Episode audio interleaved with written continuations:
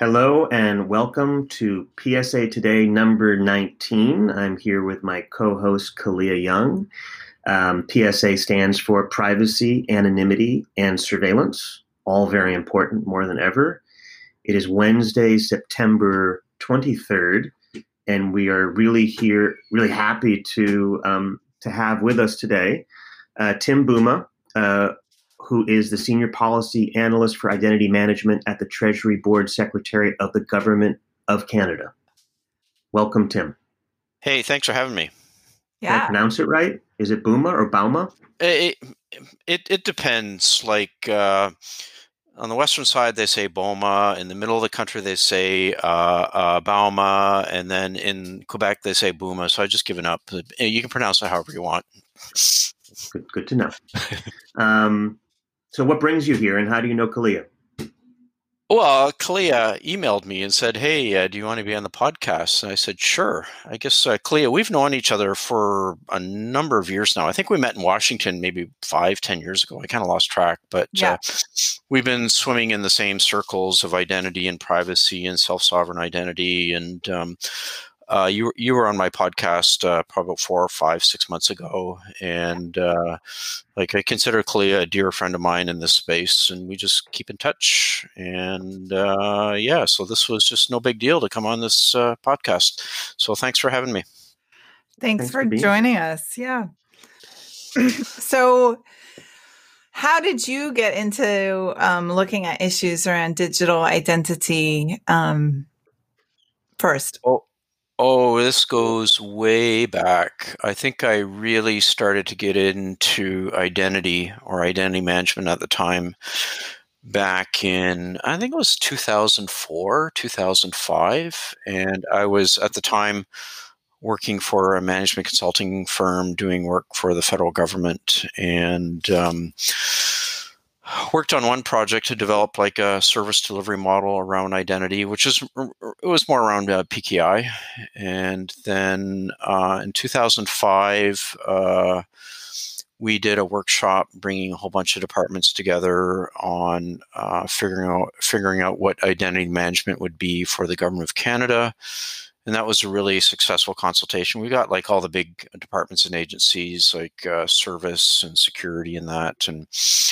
you know did the workshop thing and did the report thing and that was very successful and uh, they really liked the work that i was doing so i was brought in on what was called uh, the interchange program where i actually even though i was still with my home organization my uh, consulting organization they brought me in as if I was uh, one of their own. And um, so for four years, I was on an interchange program and worked on developing uh, a lot of the uh, uh, Treasury Board uh, policy, if you will. Like we do have like uh, Treasury Board policies and directives, kind of similar to what the OMB, the Office of Management Budget, does for for the U.S. government. And so, did that, and then my interchange was up, and I went back in the private sector, and I said, eh, I'm going to see if I can go in full time in the public uh, public service because I felt like I had a, a, mission to fulfill, and I was brought in full time. Uh, I guess that was in 2010 when I when I became like a proper public servant, and so I've been here since working on identity and digital identity, lots of related files as well. And so I kind of joined. I, I, got into the space uh, like mid career, if you will, and uh, joined the public service mid career. So it, it's kind of neat to be a public servant. Um, but having a lot of private sector experience, like I, I work for like uh, I don't want to go through my whole resume, but work for like uh, uh, a, a, search a search company at the time uh, that did something equivalent to what Google did pre-Google for text text retrieval for the big online providers. Work for a, a company that provided that type of software in the golden age of the online providers like CompuServe, uh, American Online. What was it uh, called? Uh, the company is called Fulcrum. Fulcrum Technologies was a search engine company and they they're have vague memories of like 25 years ago. Yeah, their their their claim to fame was that they created a a, a search engine that basically was SQL compliant, so you could bolt it in with the traditional drivers or SQL drivers, ODBC, and it was pretty easy to integrate into your applications. And it was an, an industrial strength. Um, you know, back then it was called a text retrieval engine, and uh, was pretty much uh, the back end for like Westlaw was another one, uh, UM, UMI, um, all the big um, online providers uh, uh, at that time, and uh, you know, creative destruction. It ran into you know problems as the market changed, and they they made some interesting strategic moves. Try to try to go into the enterprise market and ended up being like instead of a profit center they ended up being a cost center so that totally changed the marketing and you know and google came along with an entirely different uh, search algorithm and that basically uh, you know it just you know things evolve so that that that and then after that i was in the management consulting for about 10 years and then uh, just given that i live in ottawa I ended up uh, doing a lot of work with the with the feds and so here i am I don't know if that's boring or not, but that's kind of my, my no, background. It's great. Um, so, um, this we on this podcast we haven't really talked that much about the emerging decentralized identity and self-sovereign technologies. So, um, how do you describe these technologies in your own like to normal people? Yeah. Um, what are some of the sound bites that I use? Uh, and again, we're still tr- struggling for like concise, hard hitting messaging for like people that aren't eh, uh, uh, absorbed in the space every day. Uh, I just remember uh, it was a couple years ago. I was at an aviation security workshop, and it kind of hit me, and like when everybody kept talking about oh, better information sharing, more intelligent sharing, and I went, like, crap, like the debate hasn't changed in the last 15 years. It's all about information sharing in the back end and and really not about the individual. And I realized, oh, this is about not about better information sharing. This is about enabling individuals to present their own digital proofs in the way that they want, whether you're crossing the border or applying for a job. And um, so I've been trying to describe it that way. Like we do have the terms like self-sovereign identity, um, verifiable credentials, um, you know, portable credentials, digital credentials. Um, the, the way I've been describing it, it's just it's just you know we're, we're giving uh, agency or power back to the individuals to pre- present their stuff in a way that we've done for millennia. I've been saying like the last 30 40 years have been a pretty much an aberration in how we do things because we had the big it kind of come in really big time late 20th century and um, that's been uh, you know the the dot com revolution was pretty much predicated on all the enterprise software.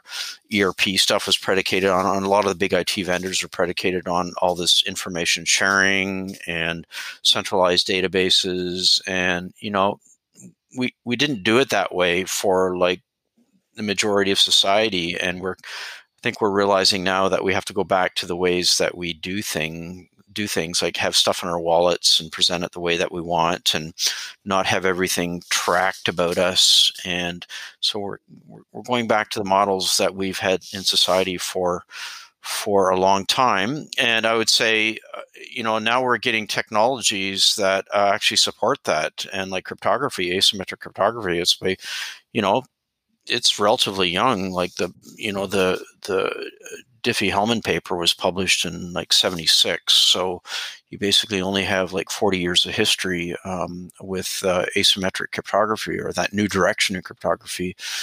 And, uh, and we're only now trying to figure out how to apply this in a, in a uh, institutional way.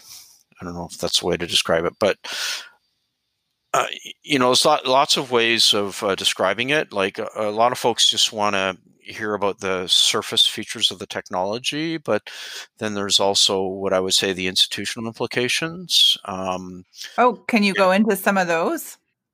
Uh, I, would say the in, the institutional implications are is that every program is conceptualized as one big honkin' administrative system that you have to build and spec out, and operate until like the bolts come off you know the COBOL type systems and that and, and you have you have those uh, systems that uh, are you know are are centralized or built on brittle brittle architectures and yeah they do the job um, but they do have end of life and you know the question is do you put something in with the same philosophy, or do you actually explore different philosophies? Maybe there's different different ways of doing it. And I think, um, you know, a decentralization and SSI, uh, I would say over the past three four years has helped change the direction of the thinking of how we might uh, build these new systems. It's probably going to take a generation to figure it out, but that that that's okay. We're, we have to be in it for the long run, and um, I think what's uh, really important right now is uh, really try to get to the nub of these these new concepts uh, and uh, try to figure out how to wire it into like a new institutional framework. And, you know, frankly, nobody knows how this is going to play out, but I think that's a responsibility for governments in some respect is to try to understand this at a very deep level, not so much so that we have to build it ourselves, but we can actually uh, then uh, say, well, you know, if we do it this way, it might have a long-term implication. So if we put out RFPs or create policies, we may want to nudge it this way or encourage encourage direction this way or set up guardrails in this direction and um, then kind of see how the how the how the market responds to that so you know i'm just kind of uh, talking about it generally but uh, that that's the the the perspective I take is I, I look at it from a a, long term perspective, trying to understand uh, historical aspect, not only old history but recent history, and then really uh, challenge assumptions on what solutions or approaches that um, that can actually change the game, so to speak. And um, like SSI, if you boil it down to, and I, I, don't know how much you want to focus on SSI, you know, it's built upon like a lot of the traditional uh, uh, cryptographic pr- primitives that have been around. And SSI stands for a self-sovereign identity. So my, my apologies. That's that's another bad thing that we do when we're in this space. We just assume everybody knows the acronyms that we're using. So um, self-sovereign identity is the concept of you know literally giving a power back to to to the user and uh, using a new model of um, how you share your information. Some might describe it as anti-surveillance or, or whatnot. Um, you know, that could be a way of describing it. But um, just what understand- about privacy and anonymity? So you hit the one bingo word with the surveillance. Now we hit the other two. Yeah, yeah. So privacy and anonymity, that's always been like a huge priority for us um, the work that we do. Like uh, we we in Canada, we have a very strong uh, privacy commissioner, uh, federal privacy commissioner. That's what's called an agent of parliament. Uh, reports directly to parliament. That holds us. They're they're a watchdog. Um, federally, they they um, they hold uh, departments and agencies to account. And the office that I'm in, the chief information officer, we have a, a, privacy division division as well that's responsible for our policies. So privacy is a big deal. We are focused on protecting the privacy of individuals and recognizing that there's balance. Um, you know, and you're saying at the federal level, right? Yeah, Unlike in the United States. Yeah, the federal. So we have the federal privacy commissioner, but the the provinces and jurisdictions, uh, provinces and territories, they do have their own privacy commissioners as well. So you have like a you know multiplicity of um, privacy uh, commissioners and legislation that varies. And I'm not I'm not so sure how it works in the states. I presume the states have their own privacy legislation and uh, yeah, they know, have legislation, but there's very few, if any, that no have enforcement. privacy oh, okay. commissioners and and the it ends up at the federal level federal privacy laws are enforced under the federal trade commission sort of. Oh okay. Yeah I, I, guess it's different here in canada and there is no federal privacy czar. There is no high office of privacy. There's no such thing. Oh okay. Well we we have that here in canada so um lucky you. And, and and quite frankly you know, I think it's great. It, it just keeps us on, uh, uh, keeps us uh, privacy uh, at the forefront all the time, and quite, quite. Uh, like I, I, know a number of folks from the privacy commissioner's office. We we keep them abreast of what we're what we're doing and uh, the technologies, and you know, um, yeah, we have a great great relationship with them. And then, does it get politicized at all in Canada? Uh, yeah. When you get up to those levels, um, I, I, th- I, think it's different. And again, I, am speaking. I'm not speaking on behalf of the government. I think I better qualify that. I'm I'm on this podcast as me, and I'm not speaking on behalf of Treasury Board or the Government of Canada or on behalf of any of the uh, working groups that I'm leading or participating in. So um, duly noted. Yeah. So having that aside, uh, it's not in the U.S., it's very much uh, drawn across uh, party lines, bipartisan. It's it's not so much that uh, not so much that here in Canada. Um, what what's different is that, as I said, um, at the federal level, the privacy commissioner is an agent of parliament and so they report directly to parliament. Um, they don't report to within the government within the public service. So they do an annual report and, uh, and we also have the auditor general we have the information uh, commissioner i think the ethics commissioner as well. They're basically separate offices that report to the parliamentarians. And um, so where you do get tensions, uh, so to speak, is not across bipartisan lines, but really just holding uh, departments and agencies to account. And kind of where that um, manifests itself is, as I said, these uh, reports that they uh, produce typically on an annual basis, and and and similarly with the officer of the auditor general, if they take an interest in um, a particular file, then uh, they will open up a, a proper.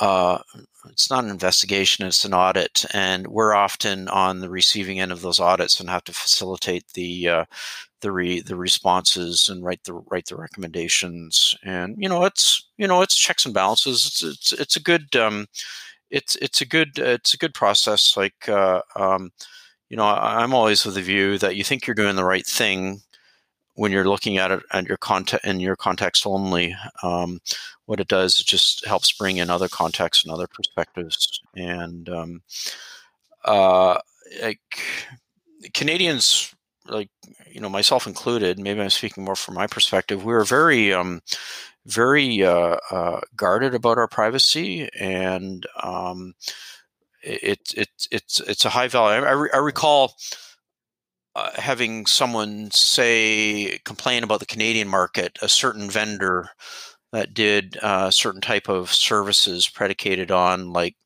you know data exhaust for lack of a better term and and they were saying you know it's such a challenge in canada because we can only there's 40% of the population that we can't get coverage on. Yeah it's like uh, it's because uh, we're not we're not uh, collecting data every which way um, and uh, while it may be you might be able to do that in the U.S., that's not the case in um, in Canada. And while it might make a challenge for your your market, it's like well, you know, that's kind of the reality reality in Canada. not saying it's better or worse or morally superior or not. It's just that um, uh, we just are very uh, uh, very sensitive about our privacy here in Canada, and that's just a just it's just baked baked baked in our DNA, and that's just the way it is. Yeah. Were you involved with um, some of the the sidewalk stuff in Toronto? Uh peripherally. Um, I, I know someone well that was involved on that file, and again, I just commenting commenting from Tim's perspective only. Um, so, what's Tim's perspective on sort of the moral of that story? Um, you have a lot of and what uh, happened, you know, for for the for listeners, kind of what was what was the context and what was every what were all the different parties and what were they trying to do and what was the resolution? Yeah, so Sidewalk Labs is a, a division or subsidiary of Google, and uh, there's there's the uh, Toronto waterfront. It's this uh, I think it's about 12 acres in um, uh, the like on, on Lake Ontario that used to be a, in, an industrial area. They've been trying to develop it for years, and it kind of sits in this netherworld of provincial and federal jurisdiction. And then um, uh, Google came along with Sidewalk, saying, "Hey, we'll transform this into like." Uh, you know, a smart city or city of the future or whatnot. And you know, we'll put lots of toys on lampposts to surveil everything and all this data, data, collection. And, you know, you know, a few years back, like, you know, everybody was pretty optimistic, you know, saying, you know, it sounds like a good idea.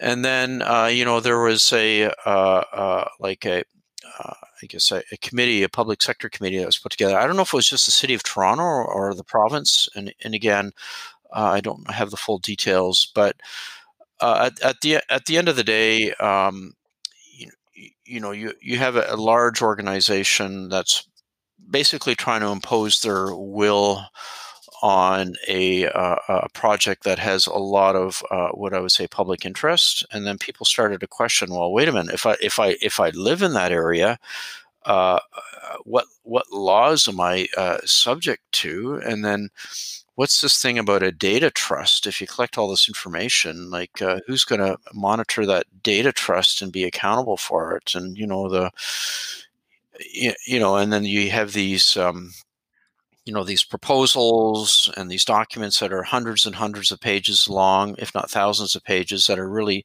difficult to absorb and adjust and and, and comment on and uh, it's really uh, um, and again, just from my perspective, it's it's pretty easy to overwhelm like a like a volunteer committee or a committee that this is their part time job to have oversight on this. And then finally, at the end of the day, everybody said enough is enough. We have to actually have to go back to the uh, uh, drawing board on this, and basically the agreement uh, basically got struck. And I think they're back to um, back to uh, uh, ground ground zero on that. So really, that's I, you know, I, I just been observing it more from the sidelines on it, but um, you know what, what, I saw was uh, really almost like an existential threat. You know, n- no no malintent, but um, you know uh, the the possibility of overwhelming like a, a, public body that is trying to do things in the interests of its citizens and its residents, and um, and um, finally there were some really dedicated people that brought those issues out in the light and just kept uh, that just kept um, making it visible and making people aware and basically they were successful in the end. So it was a big uh, i would say and again from my perspective it was a big sigh of relief that this didn't go down. Yeah. It, it featured uh, prominently in uh, shoshana zuboff's surveillance capitalism tome yeah, I, I have to psych myself up to read that book because I think I'm just going to have lots of bad reactions if I read it. So, um, uh, I, I, mean, in a good way. I'm just that I'll agree with it, but um, uh, like I totally know what the space is all about. And uh, you can um just watch the Social Dilemma on Netflix for sort of the two-hour version of the book. Yeah, uh, I, I I'm debating that too. If I need some uh, some prep exercises before I actually watch that, because uh, the, these things like do rile me up. And I've been reading about the social dilemma, and um, or just you should not, not don't watch it. Watch it on an empty stomach. Okay. yeah, yeah. So we uh, could have a we could have a book club, Tim. I'm sure I've read like one chapter of it because someone was like, "Oh, that chapter has," and I went and read it. But um, you know, I think there's lots of material to read in this industry, and it's it's more fun to read with friends than read it yeah. by yourself. Yeah, I, I, think I do need those coping mechanisms. That's a good idea. Mm-hmm.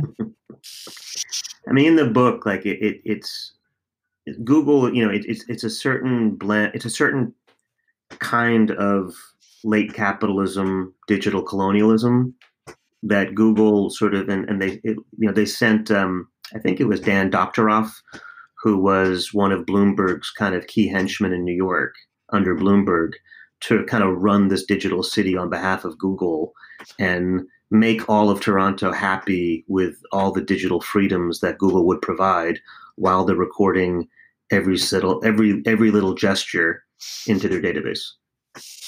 At least that's how it comes off in the book. And I'm curious, kind of. I mean, it's great that it seemed like Toronto and Canada kind of stepped up and pushed back on that. I'm kind of curious, like what what what came out of it? Is there any good that's come out of it now? That sort of public-private partnership that that kind of speaks to to your point about self-sovereign identity, about moving it forward into production. Um, I, I, would say that the, the the general good that's come out of it is that it's it's raised the alarm bells that this is the game that's being played. I actually had a call with someone earlier today from the city of Toronto and some other stuff, um, and uh, you know, starting to realize that these, these are the issues at stake. It's not about better feeds and speeds and efficiency and cost and anything like that. Those things are important, but there's some more existential issues at play that everybody needs to be aware of. And I, I think, especially what's happened over the last uh, couple of years, I think uh, people are a lot more vigilant, especially in the public sector, that these are things that we need to be aware of and uh, cognizant of. Uh, it's just not uh, about um, just accepting a vendor's value proposition at face value and saying this is going to be better for us. There's a a, a lot more at stake, a lot of, lot more ext- externalities that have to be taken into account, and and quite quite frankly, uh, I don't think anybody really has all the answers yet because, um, you know, I, I, would say that we're we're moving into a fundamentally new type of environment where uh, the the digital realm is as important or more important than the analog realm, and we actually have to try to reconceptualize um, what the public good is with those boundaries being uh, blurred.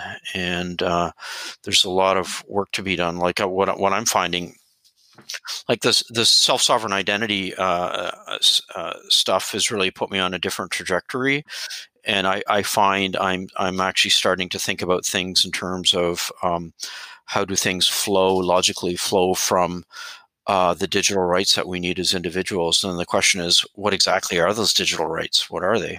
Uh, how, how, do you is it just an extension to the traditional hum, human rights that we know or is it you know digital dignity i, I, I don't know and I, that's where i'm reaching out to trying to figure out uh, uh, what what the discussion should be and I, am finding that there's an interesting space between what i would say traditional policy making um, and uh, the digital the technologists and the, the uh, legal folks and there seems to be this space in between that's just trying to figure this out at a more visceral level to figure out exactly what we need to do what the real what the real lever, levers are um, as opposed to just talking about it like um, you know you know existentially or blue sky. And i think that's where like the work that i'm doing what what Kaliya is doing is like saying okay so what what does this actually really really really mean practically?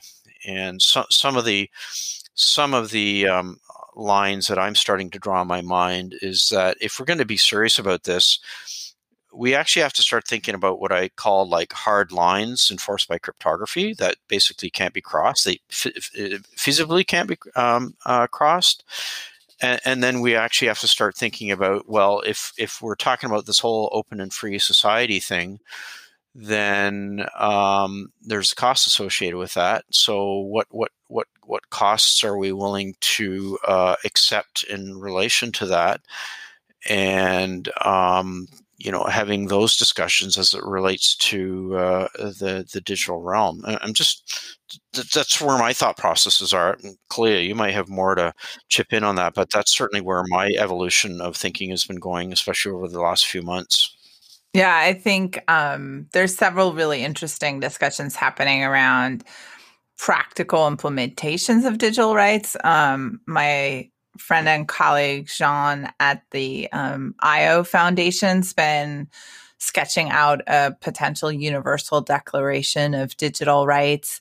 And Jeff Aresty um, with the Internet Bar Association has been outlining sort of the right to a digital identity and what that might mean. So there's really, you're right. This is there is a fruitful discussion at this intersection that isn't just like blue skies human rights lawyers writing nice prose, yeah, yeah. which is like those are great. And then how does it work? Because we gotta we gotta meet the digital technology where it is, and there's certain things it does do well, and other things it doesn't do. And if you don't understand cryptography and what it can and can't do, it's really hard to write practical realizations of those rights down.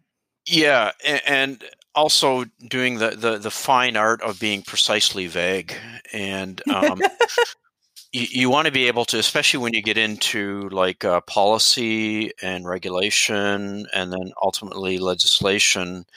You want to be able to have the right concepts in there that stand the test of time.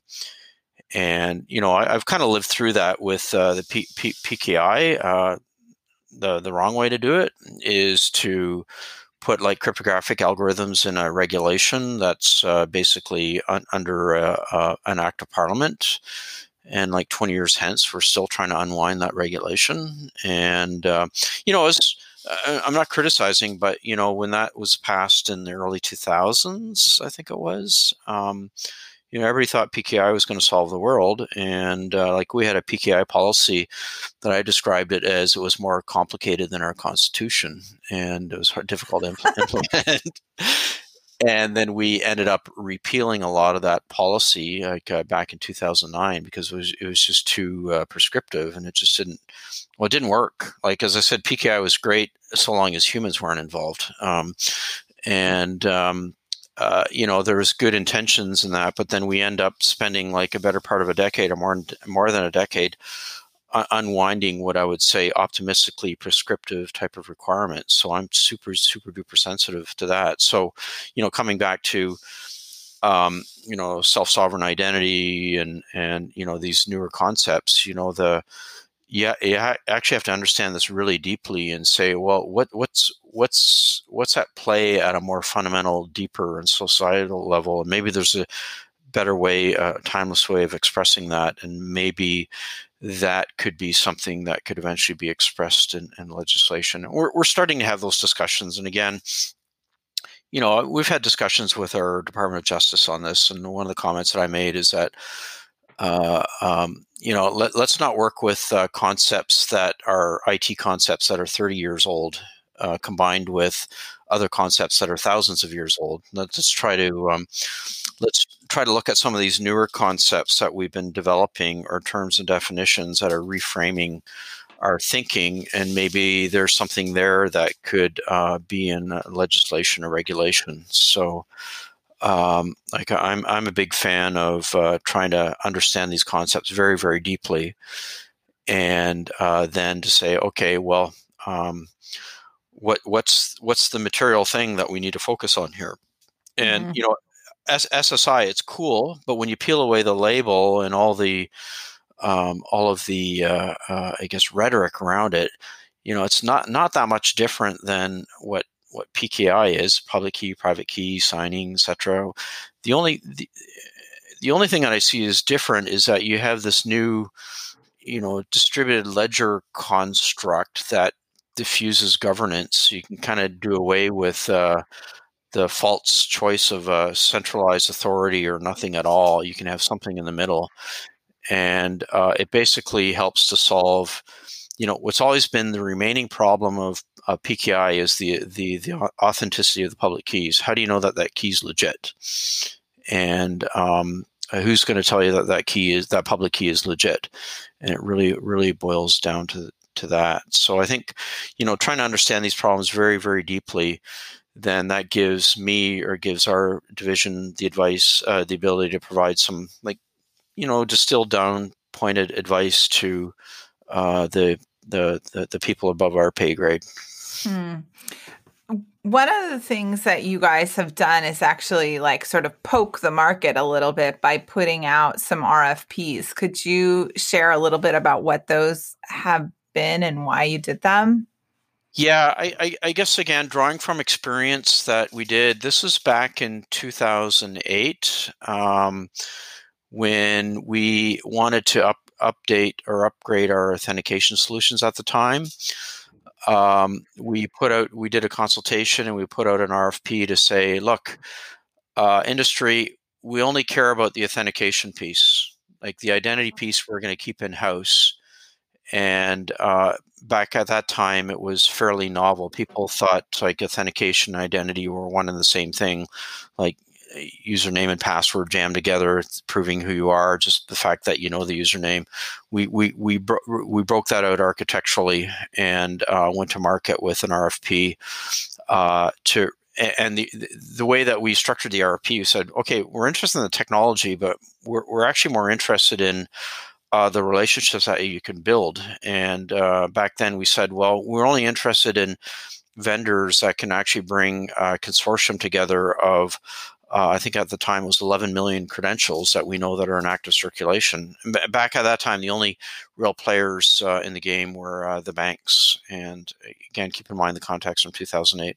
And then we got feedback, and we realized that we also had to service uh, a, a, huge constituency outside of the country. So we actually had to uh, um, uh, do an RFP for a contract uh, for the government of Canada only, not with the banks. So we, we learned a lot from that. So, you know, we, we learned um, that you know if you have some uh, uh, like clear positions as uh, as government on what you need as a as a customer and uh, or as a client um, that that can drive the market. And you know we you know and again it might sound very old fashioned but that's where we introduce the four levels of assurance uh, separation of identity and credential. We developed policy around around that.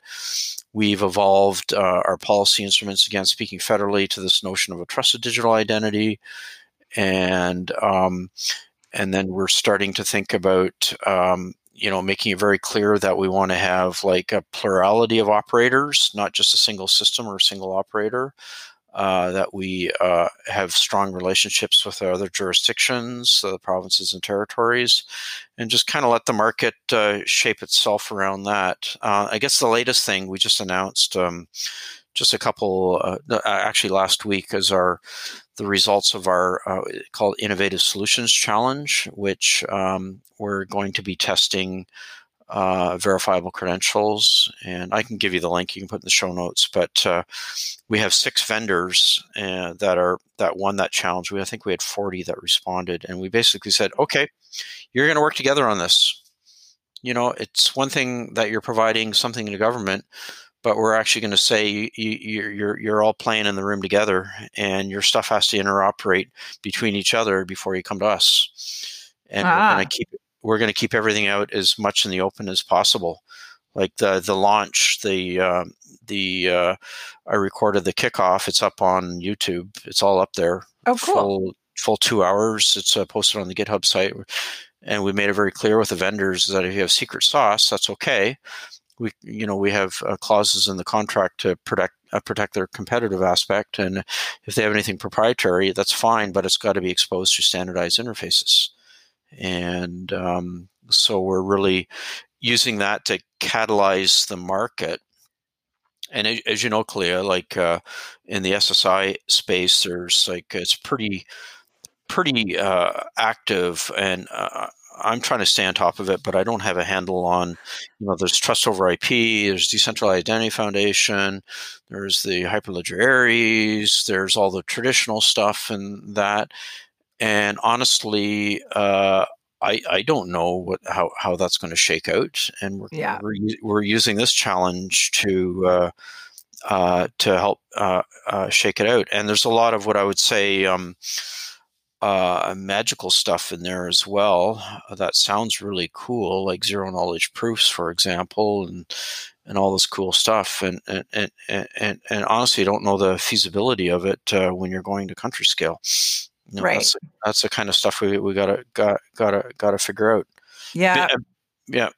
And, and, so I don't know if I answered the question, but um, you did. No, I mean okay. it's it's exciting that you're you know you're engaging with the market, but in these you know innovative ways. Just what you described of of, of selecting six vendors and saying, are they all like they're producing wallets or they no, it's really um, that's the thing that we're ham- hammering out right now. It's not so much around the wallets; it's more around the interoperability of the the credentials themselves. So, um, right. uh, not as concerned about the the wallets. I'm more concerned about what gets issued from vendor A can be verified by by vendor B right. via whatever digital infrastructure, and so that's the stuff we're sorting out. How you know, the, if we if we do this right. Um, uh, the wallet actually becomes immaterial because you're just presenting a proof. So just doing a lot of hard work on conceptualizing this, and that that's the other thing too is um, just learning about this market in a way, or these new technologies. Say, okay, this is what I got to care about. This is the stuff that the market can figure out. um, if we're, if we're going to be a model customer as government, um, these are the things that we need to be concerned with. And, and the way I've been describing it is that we need to have confidence of issuing into a network and verifying from a network. So our, our, our, main concern is understanding the characteristics of that network, what it should be, how it would interoperate within uh, uh, within the country as well as with other other networks. And then the wallet stuff is actually super important, but it's really focusing on that capability. It's kind of like you know the another analogy that I give is I in the days of the landline, you pick up a phone and you get a dial tone. You don't know what the what the vendor is. You just get a dial tone, you dial, and uh, kind of kind of we want to have the same experience here that there's a, a, dial tone that just allows for the verification right. and nobody nobody needs to care about who the operators are or where the central office is or uh, you only have to know that it's a long distance number or local and now you don't even really care about that so that that's kind of um, uh, what, what, what i'm lo- what i'm looking at with, with the challenge has the um, the virus or the response to it changed your thinking about SSI over the last six months? Uh, yeah, it, it's way bigger than SSI. Um, it's about how do you do things uh, uh, digitally, and and, uh, uh I, and maybe and to take out the word uh, digitally, how, how do you do things safely? Uh, contactless, remote remotely attending from afar. Um, if you're going to open up the economy, um, you have the transportation sector is a big player there, and uh, you have to start thinking about uh, if you got to put in some verification capabilities. That not might not be from a browser, from a mobile phone. It might be a hard coded firmware kind of device that opens up a door and stuff like that. So we're thinking thinking along those lines. So it's it's basically um, uh, uh really uh, focused. Um, uh, focused uh, a lot of effort in the space, and I'm kind of hoping, um, like literally, we have the uh, our our new government. The speech from the throne is happening as we speak. I'm hoping that there's going to be some uh, mention of a transition to like this new new digital world that we're in. So S- SSI is just a small uh, uh, uh, part of it. Um, as as I said, it's what what what I'm focusing on is just making sure we understand the concepts and the tech.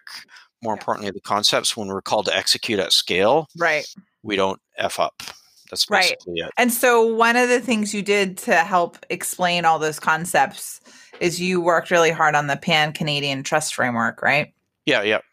And it wasn't just me; it was um, all the jurisdictions. We had a pretty intense um, review process. Uh, and again, so, so for the for our audience, what the heck is what is it, and how what what did you define in it?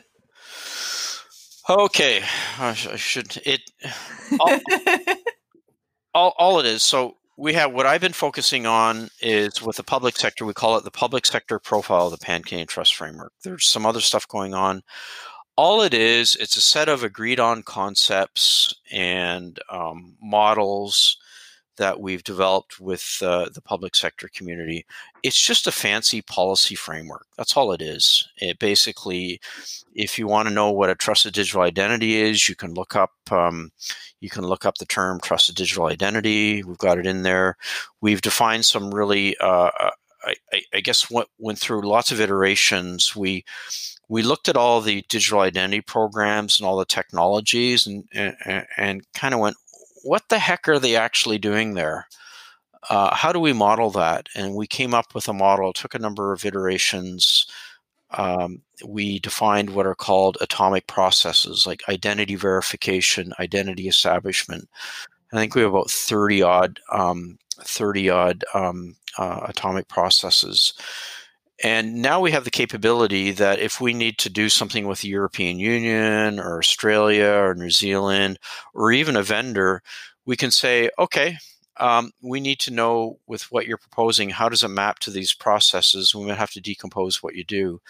And then um, and then on the other side, when we're assessing a program, we've done that with um, federally with the province of BC and Alberta we can say, okay, we know that you have these vendors and you have these departments and agencies involved and, and doing part of your functions in um, in uh, uh, providing digital identity, but we need to map it back to this normative model to really understand what you're doing. And then once we have that map to the normative model, we have what are called a set of conformance criteria, a set of criteria that say, well, you know, if you're doing, say for example, identity resolution, sounds kind of um, boring, but it's like, how do you uniquely identify an individual within your population? How do you do it? like do you assign an identifier do you do you use something else um, how do you resolve it to one and only one individual so there's a whole bunch of like meta questions if you will that you have to hammer through that enable us uh, i guess uh, speaking federally to say we have confidence in your program and um, we've gone th- it, it uh, so we've used the trust framework to first of all work with the jurisdictions uh, the provinces and territories to say you know a duck is a duck Okay. And this is how we're calling it. Maybe someone else wants to call it something else, but this is how we're going to define it. And then we use that to then do like a super detailed assessment of a program that's providing digital identity.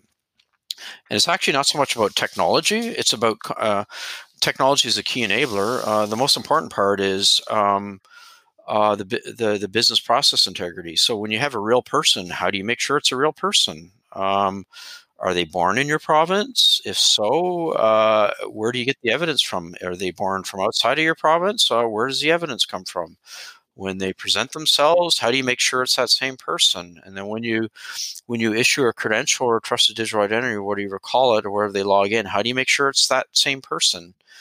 And uh, when you're administering the systems, how do you make sure that they're secure? Like all the all the you know questions that need to be asked um, uh, to make sure that a program is of integrity. Like it's a pretty intense process. It takes uh, from start to finish. Like I guess we did BC. It took us six months to go through the the assessment process, and um, uh, it's not a, it's not about oh we got some new tech. Uh, it's going to solve a problem for us. No, no. It's about uh, it's more about um, do we actually trust your program overall? So, in a nutshell, the Pan Canadian Trust Framework, it just we have a, a, what's called a normative core. You know, stuff that um, you know we've defined, formally defined these definitions, trusted processes. We've got you know what we call qualifiers like levels of assurance or whatnot. I forget uh, I forget uh, the, the, all the key components there, and then and then we have a bunch of conformance criteria that um, that uh, uh, enable us to do the assessment.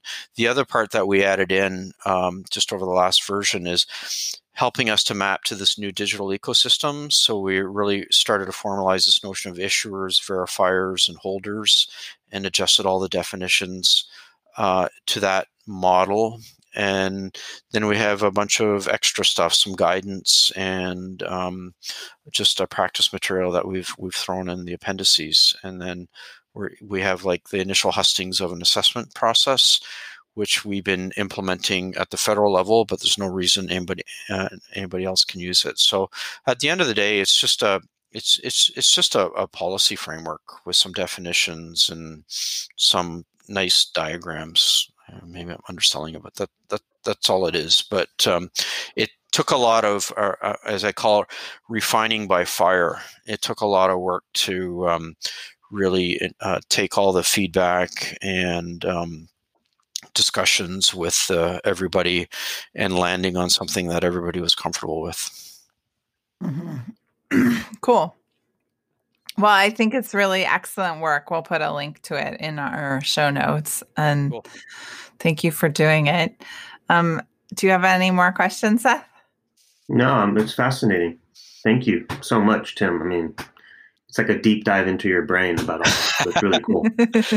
yeah, I, I'm really passionate about it. Like I think, like Kaliya, we have a mission that we want to do this right, and um, really committed to making sure that change is done in in, in a good way. And um, yeah, no, I'm really uh, really uh, grateful that you uh, uh interviewed me, and and um, really really really pleased. Cool. Okay, so wrapping up for PSA today, number 19. It's Wednesday, September 23rd. And we thank you, Tim Bouma. And we will put uh, some links up and, and share this podcast uh, soon. And um, again, thanks for your time. Nice to see you and, and hear you, Kaliya. Yes. And we'll be back next week. We'll be back next week. Okay, bye.